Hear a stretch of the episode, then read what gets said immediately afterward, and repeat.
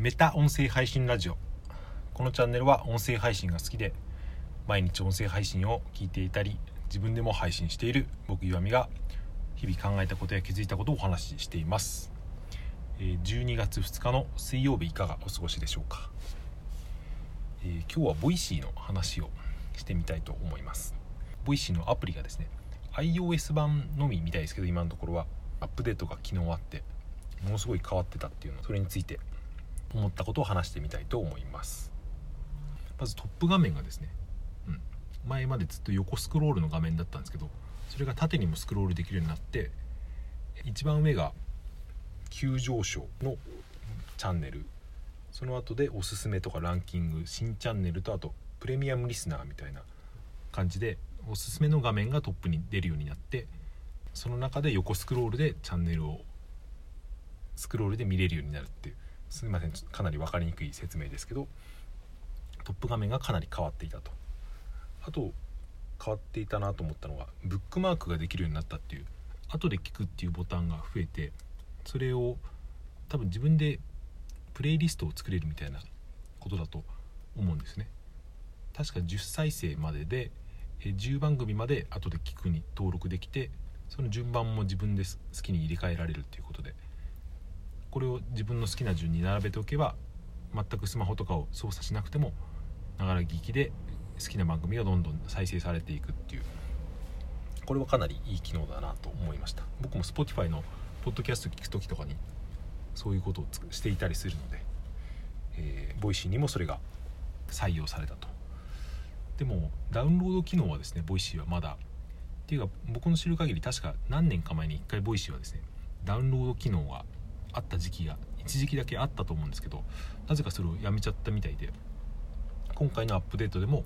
ダウンロードの機能はおそらく追加されていないみたいですね。多分僕みたいにその外で聞く機会が多いから、うん、ダウンロードできるとありがたいなって人はいると思うんですけど、まあ、何か技術的な問題なのかサーバーの費用なのかよくわからないですけど、うん、ダウンロード機能は Voicyには今はついていないっていうところですねあといいねボタンができるようになったっていうそういう変化もあるみたいです。それでプレミアムリスナー機能っていうこの配信を聞いてくださってる方の中でボイシーを結構聞いてる方はまあ割といるんじゃないかと思いますけどプレミアムリスナーに、登録された方はいますかね。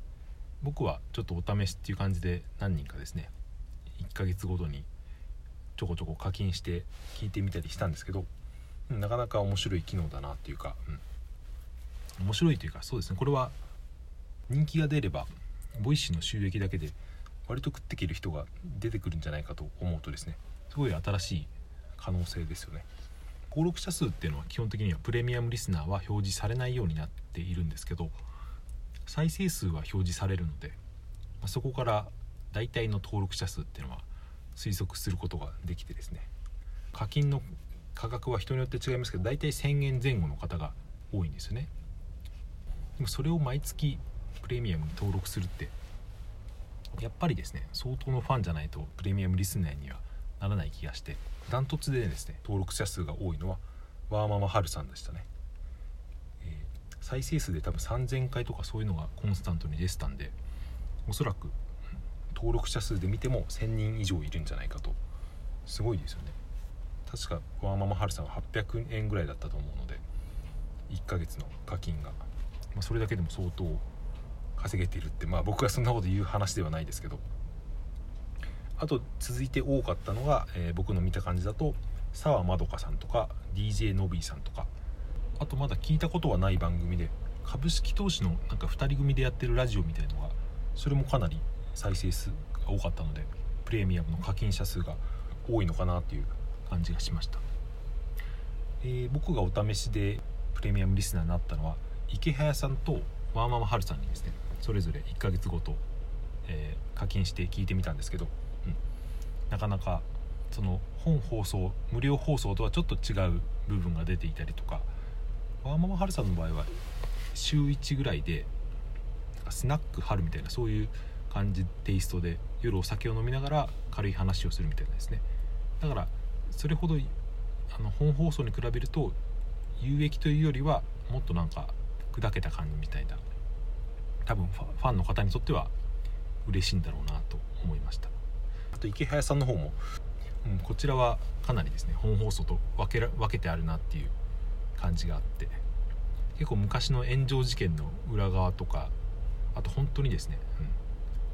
うん、なんか料理しながらとかあのお酒飲みながらとか結構最近のイケハヤさんの Voicy はものによっては何て言うか、プレミアム寄りなですね砕けた話もあったんですけどその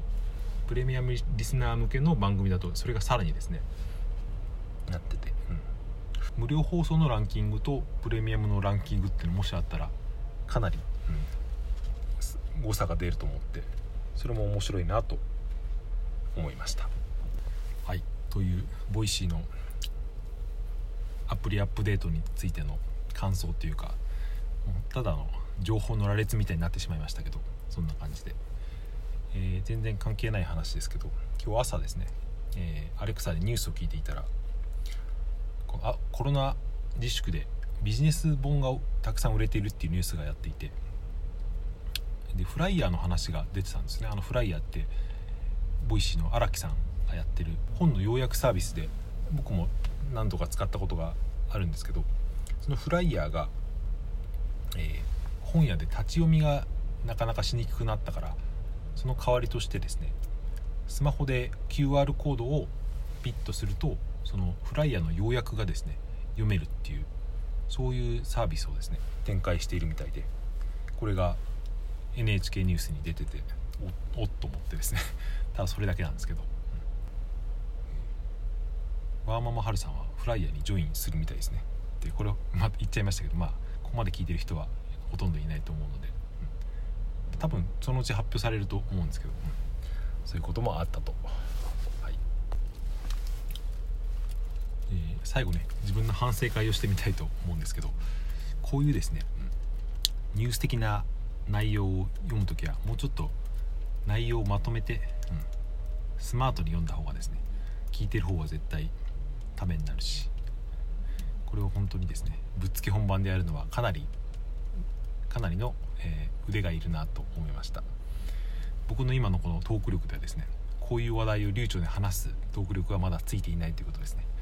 話しながら実感したという、はい、そんな反省会をお送りして今日の話は終わりにしたいと思います。最後まで聞いていただいてありがとうございました。今日はこちらは結構曇ってますが、えー、雨が降りそうですが皆さんもお体に気をつけてお過ごしください。それでは良い一日を。さようなら。また明日。